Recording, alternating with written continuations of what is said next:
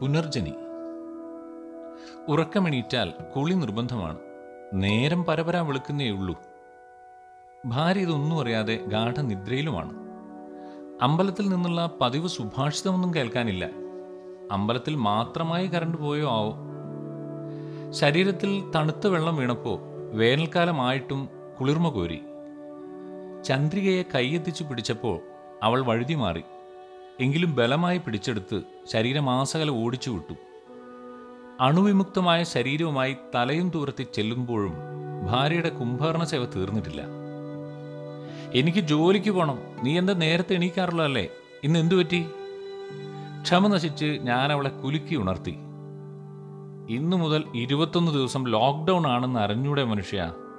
ഓ ഒന്ന് സ്വസ്ഥമായി ഉറങ്ങാനും സമ്മതിക്കില്ല.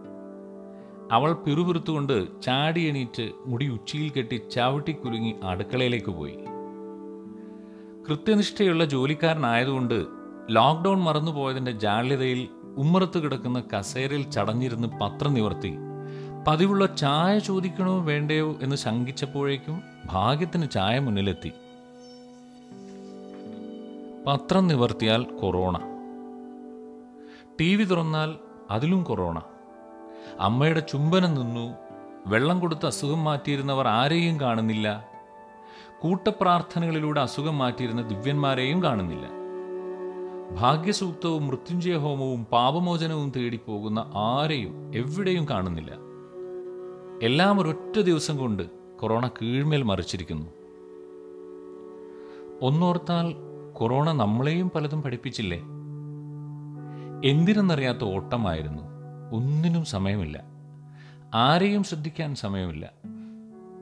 ഇന്നിപ്പോൾ ധാരാളം സമയം. ലോകം വീടുകളിലേക്ക് ചുരുങ്ങിയിരിക്കുന്നു. കുറച്ചുനാൾ നമുക്ക് കുടുംബത്തെ സ്നേഹിക്കാം. മണ്ണിനെ സ്നേഹിക്കാം. പഴമയിലേക്കൊന്ന് തിരിഞ്ഞു നോക്കാം. അതുവരേക്കും നമ്മളെ ഭയന്ന് ജീവിച്ചിരുന്ന നമ്മളെപ്പോലെ തന്നെ ഭൂമിയുടെ അവകാശികളായ മറ്റുള്ള ജീവികളും സ്വസ്ഥമായി ജീവിക്കട്ടെ. അടുക്കളയിൽ ഭാര്യ കറി വെക്കാനുള്ള തയ്യാറെടുപ്പില.